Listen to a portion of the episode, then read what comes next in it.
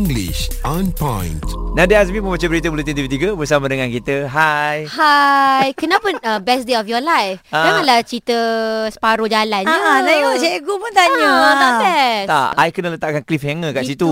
Ha, Ah. supaya orang tertanya-tanya. Ada hook lah macam Ada eh, hook. what happened lah What sebenarnya. happened? Kan? Orang dengar lah Sebenarnya English tak on ada point. apa-apa. tak sebenarnya Ah, I ya. dapat makan uh, nasi lemak favorite I. Sebab tu I rasa macam the best dia. Ah. Oh, life. nasi lemak pun the best day of yes. his Yes. life. Okay, Ah. senang kita nak puaskan Ah, hati Muaz. ah. Nampak gaya. Yelah senang Eh. Okay. okay. orangnya So, I guess everything is hunky-dory for you since you got your nasi lemak, Muaz. Hunky dory. Hunky-dory. Tak ingat kan kita Ah, ah. belajar dulu Ya, pernah Ah, dengar. Bukan pernah makan tahu nasi tu. lemak dengan ikan dori. Ah, okey. Hunky dory ni But- perkataan-perkataan yang macam nampak catchy gitu eh. Aha. Ah, It is, it is catchy. But Hunky-dory. don't try to hanky-panky with me, ha? Wow. Wow. Ha, Ada banyak idiom sih yang mana satu kita nak guna. Okey, hunky dory, okey maksudnya semuanya baik saja. Hmm. Baik belaka kita pernah uh, capture Guna, ataupun ya. cover dalam slot yang lepas. Uh, so you can say that everything is fine, everything is hunky dory. Okey. Hmm. Satu lagi, yes, hanky panky.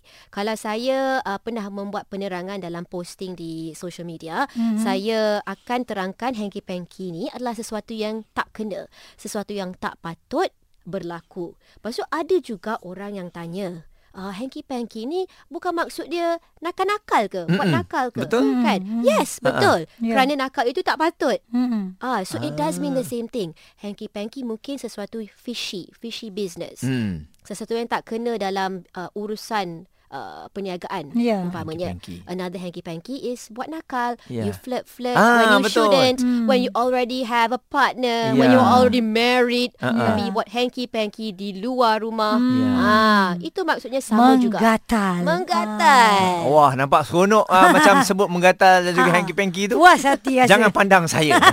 Oh, wow. Terpandang. Ah, tak, Ah. saya okey orang yang baik.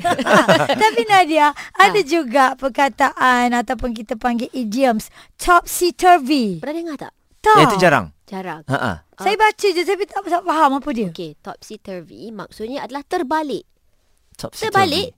Ah. Tunggang terbalik ke? Tunggang okey, Tunggang tunggang terbalik pun boleh. Ha-ha. Tunggang terbalik maksudnya uh, semua tak tak se uh, tak keruan kan. Uh, everything is all over the place. Mhm. Ia mungkin topsy turvy bilik yang tak kemas. Topsy turvy. Okey, itu pun kita boleh guna. It's topsy-turvy. The situation is topsy-turvy. Ataupun kita nak describe keadaan ekonomi pun boleh. The economy is topsy-turvy. Kejap naik, kejap turun, kejap okey, kejap tak okey. Kan? Topsy-turvy, kalau itu tunggang terbalik. Hmm. Ya. Kalau terbalik, benda yang terbalik, literally terbalik. Hmm. Mm-mm. Uh, for example, the roller coaster went topsy-turvy. Sebab dia berpusing Ya. Ah. dan menjadi terbalik. We can use topsy-turvy as well. Topsy turvy. Ah. My life topsy turvy. Boleh juga. Boleh juga. Okey. Ah, Ha-ha. Your Janganlah, life your life topsy-turvy. topsy-turvy. Tadi mau Sekejap. cakap the best Ah. day of my life. I bagi contoh sabarlah sebab you dah kata tadi I hanky panky lah sampai tengok muka I.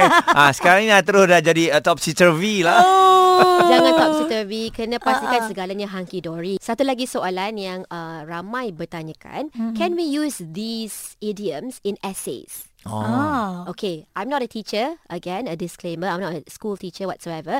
Tetapi pada saya, yes, you can use these words. These are considered to be formal idioms hmm. yang ramai orang faham maksudnya. Boleh guna, ya? Hmm. Boleh guna dalam esei. Kalau kita nak mewarnai sedikit kita punya penceritaan, why not? English on point.